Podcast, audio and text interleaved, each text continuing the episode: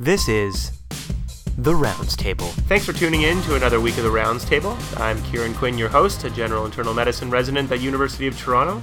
I'm joined by a familiar face at the rounds table, Dr. Mike Fralick. Welcome back to the show. Hey, thanks for having me, Kieran. As Mike and I like to do, we're going to come at you with four articles instead of two for today. It's another rapid fire episode, and we got a doozy for you. Mike, take it away. All right, first up, a study published recently in the BMJ, actually by my supervisor here, Dr. Patorno. And the study is entitled Cardiovascular Outcomes Associated with Canagliflozin Use versus Other Non Gliflozin Anti-Diabetic Drugs, a population based cohort study.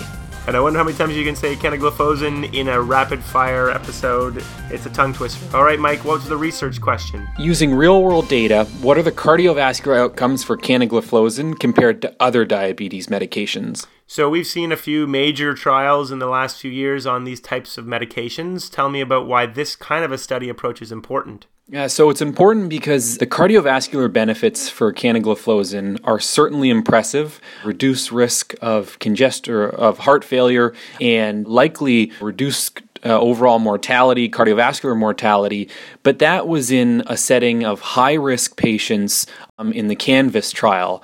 And those patients' baseline risk was quite high, higher than your average diabetes studies because it was a cardiovascular safety study. So the question is do those same benefits apply to patients who aren't at as high risk of cardiovascular outcomes? So we're putting this in the context of real people in the real world. Uh, tell me about how they approached this kind of a study question. So they used a nationwide claims database from the US and conducted a retrospective cohort study. Within the cohort, everyone had a diagnosis of type 2 diabetes mellitus and they looked at patients who were newly prescribed canagliflozin compared to patients who were newly prescribed a DPP4 inhibitor, a GLP1 agonist, or sulfonylurea. Um, they then conducted propensity score matching to adjust for baseline variables. Um, they actually didn't have too many exclusion criteria, which is easier for me to remember and for the listeners too. Apart from um, end stage renal disease, there, there really weren't any other big exclusion criteria. And here, the primary outcome was a composite of hospitalization for heart failure or a cardiovascular endpoint, which included MI, stroke, or hemorrhagic stroke. And they had a couple secondary endpoints as well. So, speaking of table one, tell me, Mike, what are the patients in this particular study look like? So, approximately 20,000 patients who were prescribed canagliflozin and were sequentially matched to the comparators that we talked about. Um, patients who were prescribed canagliflozin were generally younger, more often male, and they generally had a lower burden of comorbidities and a slightly higher hemoglobin A1C compared to some of the comparator medications. And I'm talking like hemoglobin A1C of 8.8% versus 8.4%. Um, still quite similar. And then after matching, what did the patients look like? So the average age was 57, um, just under half were women, 20% were obese or overweight, 1 in 6 had diabetic retinopathy, um, just under 1 in 10 had diabetic nephropathy, 3% had a past history of congestive heart failure, uh, 10% coronary artery disease. That's a lot to remember. A couple more though. Baseline hemoglobin A1C after matching was 9%, baseline GFR after matching was 100, and to your question earlier, um, so 60% were on metformin and 20% on insulin. All right, so a middle aged individual, male, female, almost equal, with a variety of different complications of diabetes. This sounds like a typical higher risk uh, individual, but very common that would walk into any one of our offices. Tell me, Mike, what did they find? The the suspense is killing me. So their main findings, regardless of the comparator medication, there was a very impressive reduction in the risk of heart failure with canagliflozin. So, for example, comparing the risk to if someone was newly prescribed a GLP 1 agonist, it was a 40% reduction for patients who got canagliflozin. And what if you compared canagliflozin to sulfonylureas? So, in that scenario, a 50% reduction in heart failure for canagliflozin compared to sulfonylurea. And to help contextualize that, we're looking at a number needed to treat of approximately 20 people to prevent uh, one hospitalization for heart failure. And again, like we talked about with these baseline comorbidities, these patients weren't all that sick and much healthier than the patients who were enrolled in the Canvas trial. And then they had some secondary endpoints. And the take home point is that there was no difference in the risk of heart attack or stroke or unstable angina, really the difference is being driven by the reduction in heart failure admissions. So, given that an important study published by uh, a Dr. Fralick is a research letter in the New England Journal of Medicine came out not that long ago, I am going to allow you to tell me your concerns with the main limitations of this study. Absolutely. So, I've worked with these data before. So, what are some issues? One, obviously, this is non randomized, and there are other unmeasured confounders that we just don't have access to, and we have to worry whether or not these are balanced between the two groups. As well, it's a relatively short follow up period, so we're talking six months of follow up.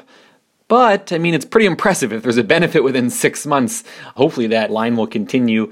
And also, it would have been nice to see some information on the harms of SGLT2 inhibitors. So, you know, what were the risks of infection, amputation, which, of course, in Canvas there was an increase of amputation, and DKA, which I'll talk more about in the next study, actually. And just for our listeners, Mike, remind us what was the rough estimate of the incidence of DKA on new starts for SGLT2 inhibitors? So, just under 1% of people will have DKA who are newly prescribed SGLT2 inhibitors. So, so just under 1 in 100 people. So, a highly effective, it appears, medication with not too many counterbalancing measures, although not talked about in this study. What's the take home point, Mike?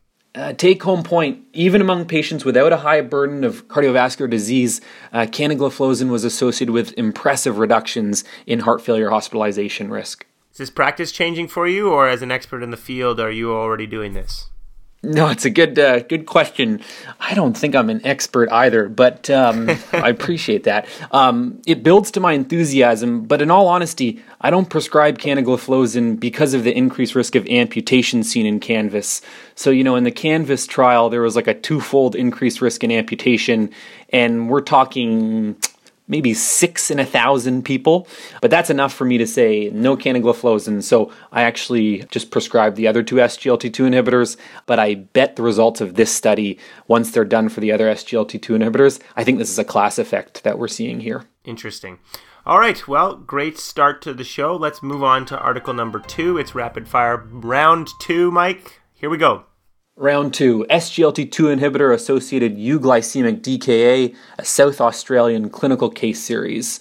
So, this was published in Diabetes Care in February of 2018. First author is Dr. Meyer. And what did Dr. Meyer and their group ask around this study? So, quite simply, what are the characteristics of patients who are started on an SGLT2 inhibitor and are subsequently diagnosed with DKA? And why is this important? It sounds like it's a counterbalancing measure.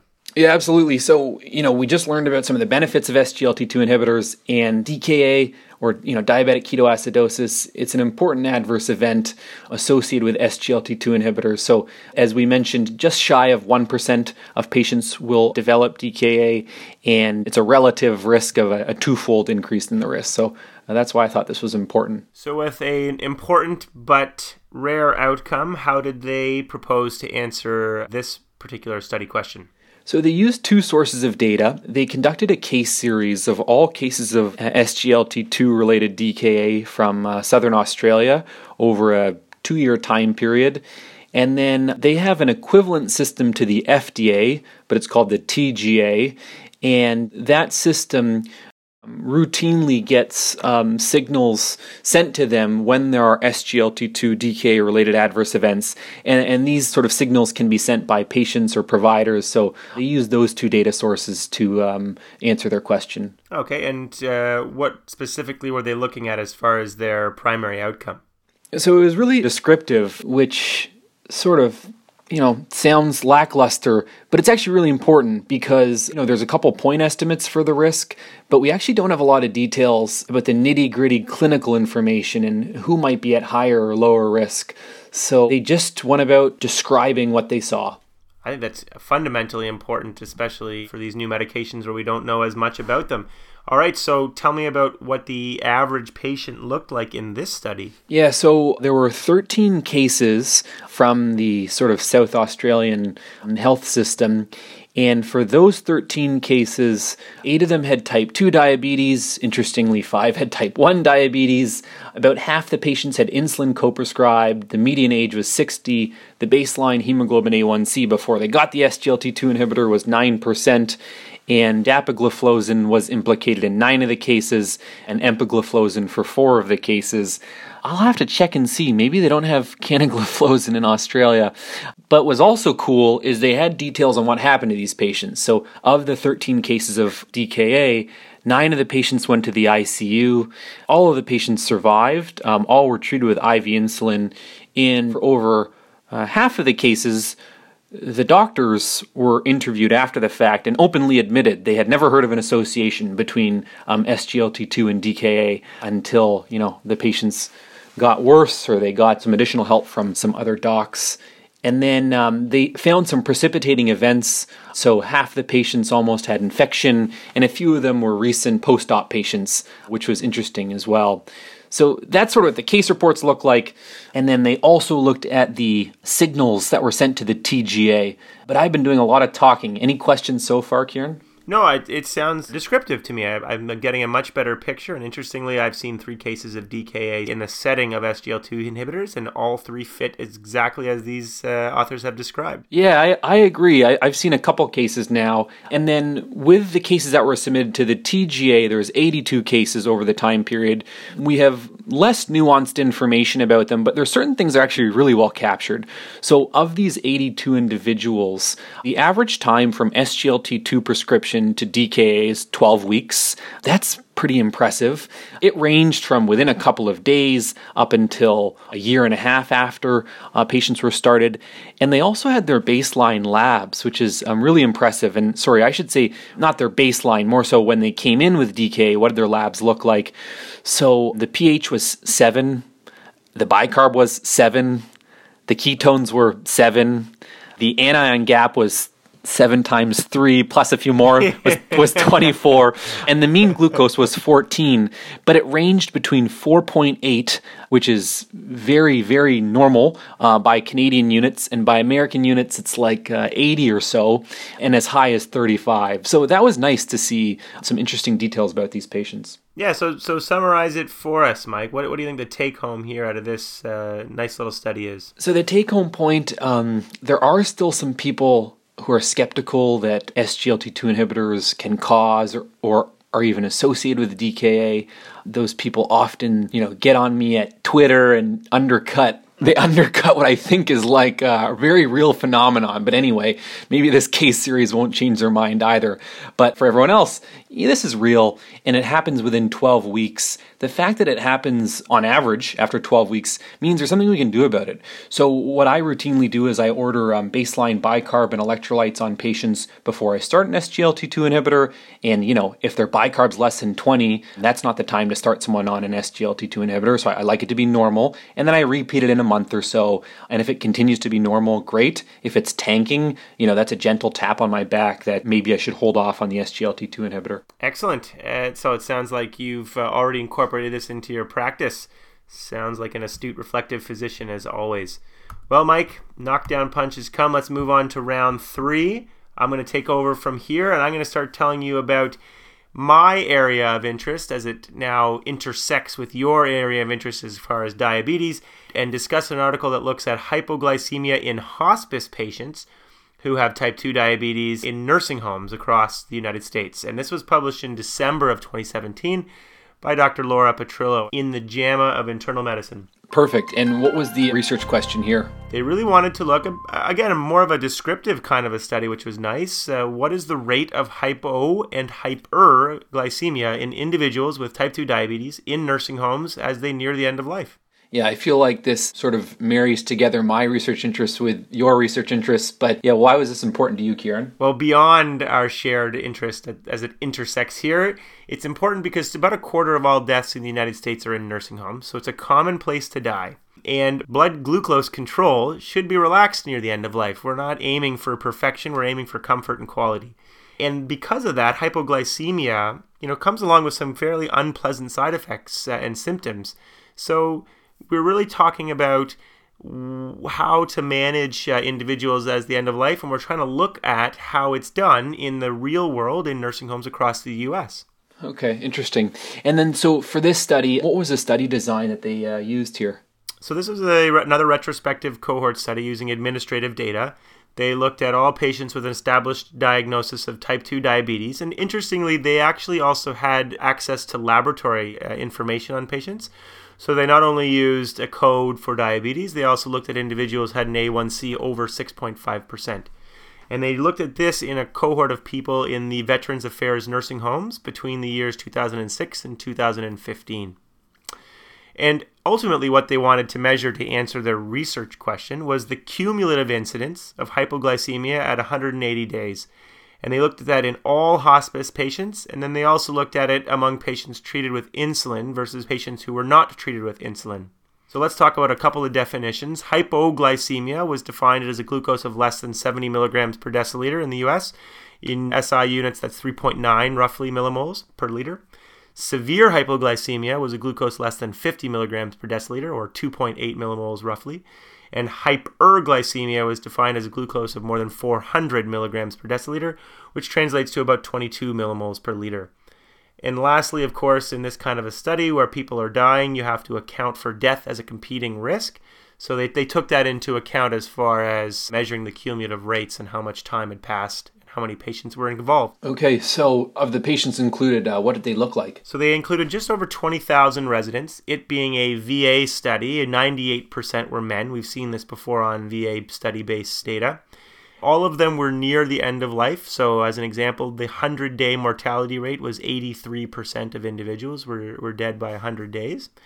And they all had a range of chronic conditions. 35% had cancer, just to give you an example of one of the more common chronic end of life conditions.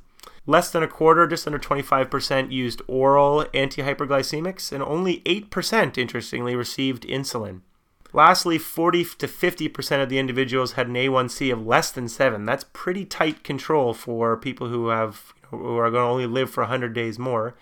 And their blood glucose on average is monitored about once a day, a little more frequently if you're receiving insulin, but uh, as a general rule about once a day. Huh.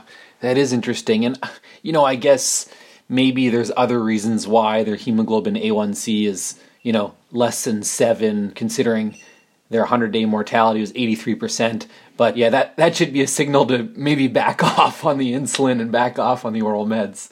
So, what, what were some more of the main results here from this study? Well, I actually kind of find these results fairly reassuring as far as if I was looking after somebody or one of my family members was nearing end of life who had diabetes only 12% experienced hypoglycemia as a cumulative effect, and 5% had severe hypoglycemia. Now, that was actually different in the subgroup of individuals who were insulin users. So, 38% experienced hypoglycemia and 18% experienced severe hypoglycemia. And overall, about just over a third experienced hyperglycemia. So if you tried to put a sort of a time frame on that, the highest risk of hypoglycemia occurred within the first 20 days of admission to the nursing home. And to me, that makes a little bit of sense as the nursing staff that is getting used to the individual and their, you know, diabetes care, and the diets are changing in the home, and things are changing. So I think that that makes a sort of biological sense in a, in the in that sense. Yeah. Okay. And, and what were some limitations to this study? Well, as you're sort of always limited to in administrative data, severe hypoglycemia certainly can be seen in individuals who aren't eating with concomitant states such as sepsis or liver failure, and maybe doesn't reflect a care matter as far as delivering medications, etc. We wouldn't normally test blood glucose, you know, at very near end of life, especially if they've developed a severe condition on top of their chronic disease and we wouldn't necessarily treat that condition if we didn't think there was any distressing symptoms. So, really, this study is looking at biochemical hypoglycemia and assuming that that's all correlated with, with symptoms.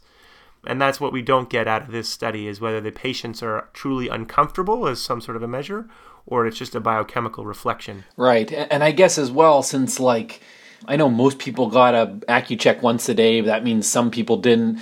I guess there could also be other patients who were hypoglycemic and they just didn't count or had seizures. No it didn't count.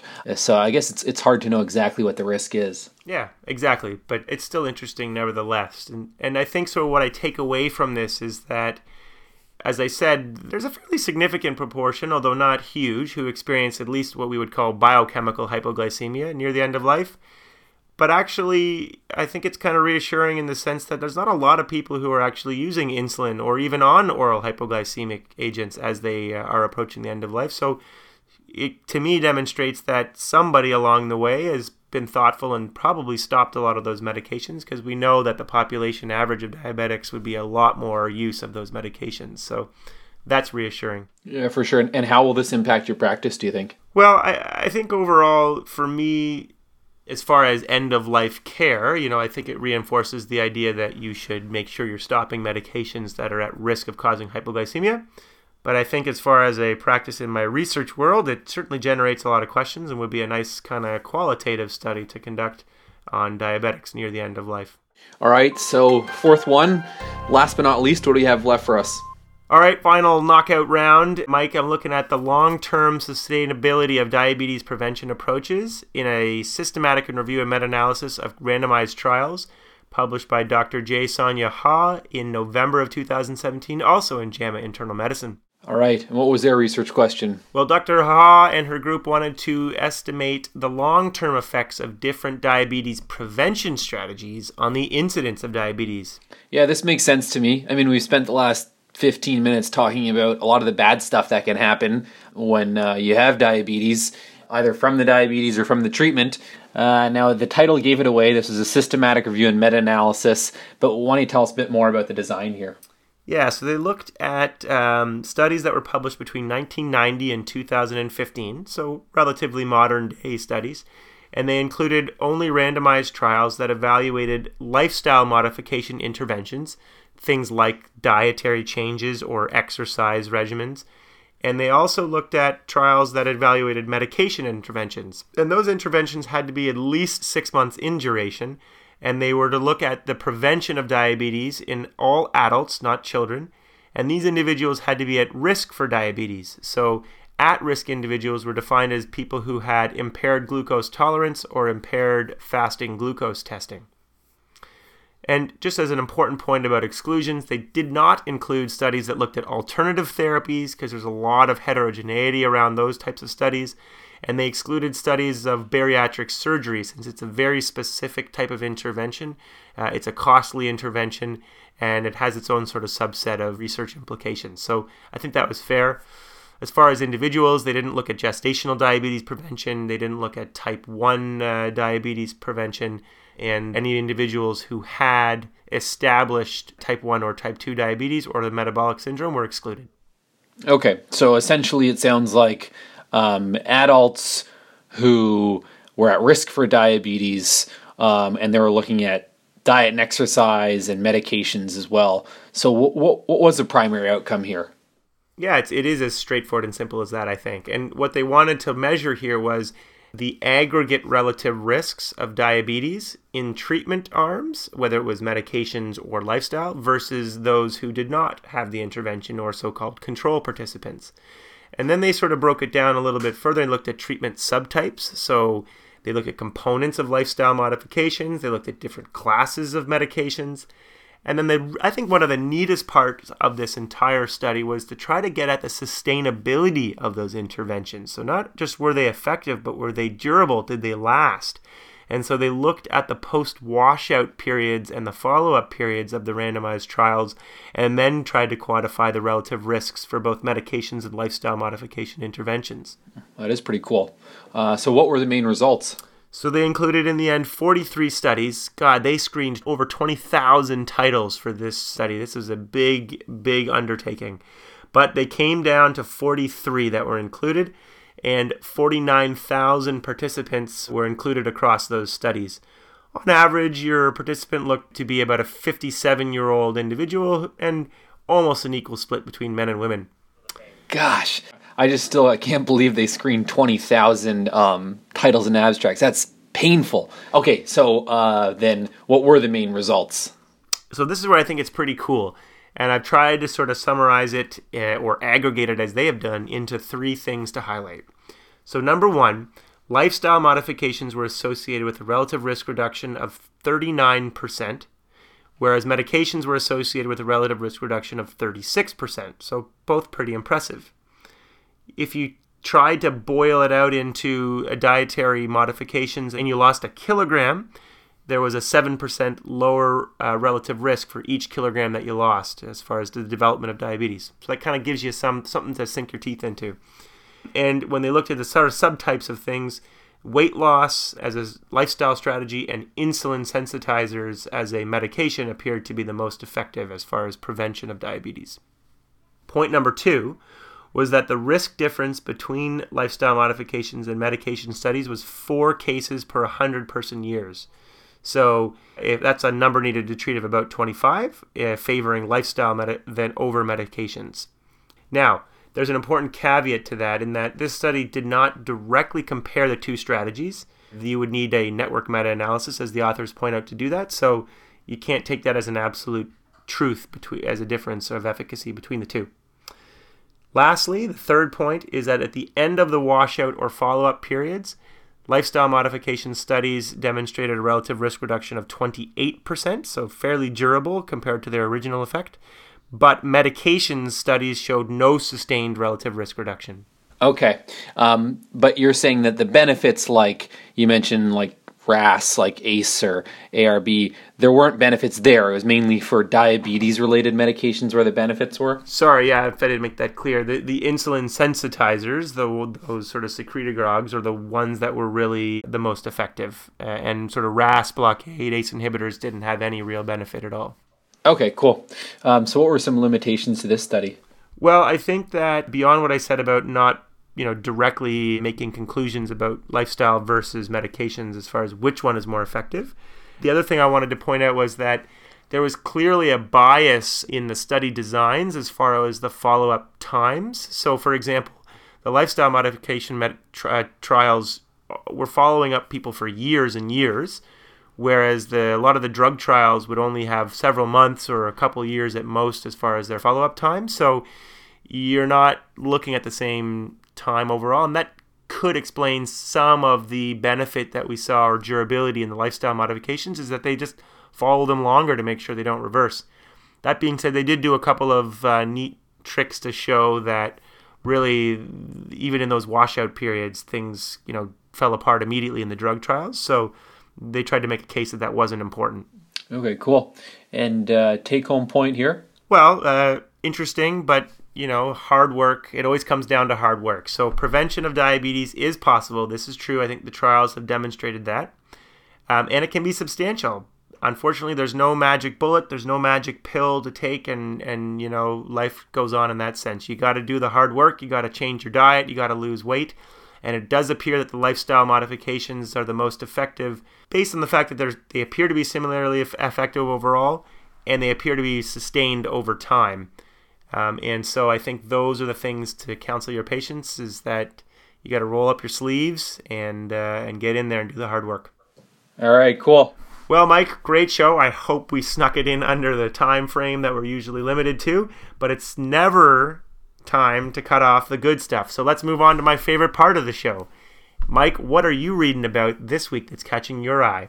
So, continuing on the exercise piece, fascinating story about Roger Bannister. I admittedly did not know who he was, um, but he was the man who broke the four minute mile. So, uh, in 1954, the first person to ever run a mile in less than four minutes. And you might think, well, what's the big deal here?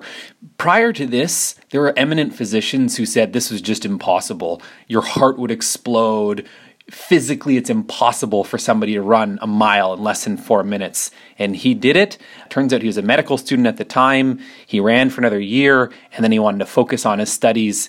And he later uh, went on to become a world leading neurologist. But all of that has been overshadowed uh, by him breaking the four minute mile. And sadly, he died on March 4th, uh, 2018. But it was reading his obituary that I learned about this really fascinating story in his life. Yeah, I, uh, you know, we are recording this episode on March 5th. I opened my Globe and Mail this morning, and on the very front page was a picture of him and an obituary about him.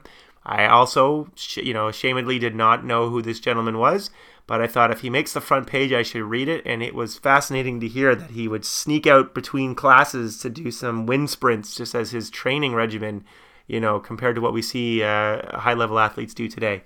So definitely an incredible man and a very incredible mark he leaves on history. Well, Mike, I was reading about somewhat on the theme of prevention. A gentleman named Mike Monteith, who is a Toronto entrepreneur who developed a company called ThoughtWire. And this company created an app that detects deterioration in an inpatient in hospital before they go into cardiac arrest or code blue.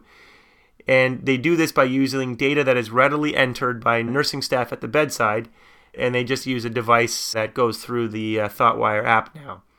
So the idea is you want to reduce code blues before they actually happen. And so the app works by monitoring clinical information that the nurse is entering. And if there's trends that are developing that are concerning, then the app alerts the sort of rapid response or critical care teams to go and see the patient before they're called to see that patient as a code blue situation. And the concept for this came from the idea that there's an you know an incredible amount or a hurricane amount of data that is produced in a hospital every day on a patient and it's constantly changing. And so much so that busy, even well meaning physicians and healthcare providers may not have the sensitivity to detect these changes, but a computer algorithm can. And so their preliminary results demonstrate that they had a 42% reduction in code blues across a Hamilton uh, area set of hospitals. So I think it's pretty exciting stuff on how you can use data and computer software programming at the interface. It's very impressive stuff. Mike, always a pleasure having you on the show. Uh, we hope to have you on again sometime soon and enjoy the rest of your day. Thanks, Kieran. Always a pleasure. The Rounds Table is hosted online by Healthy Debate. You can read more at healthydebate.ca slash roundstable. Follow us on Twitter at roundstable or on Facebook at facebook.com slash roundstable podcast. The Roundtable would not be possible without our fantastic team of on-air and behind-the-scenes members.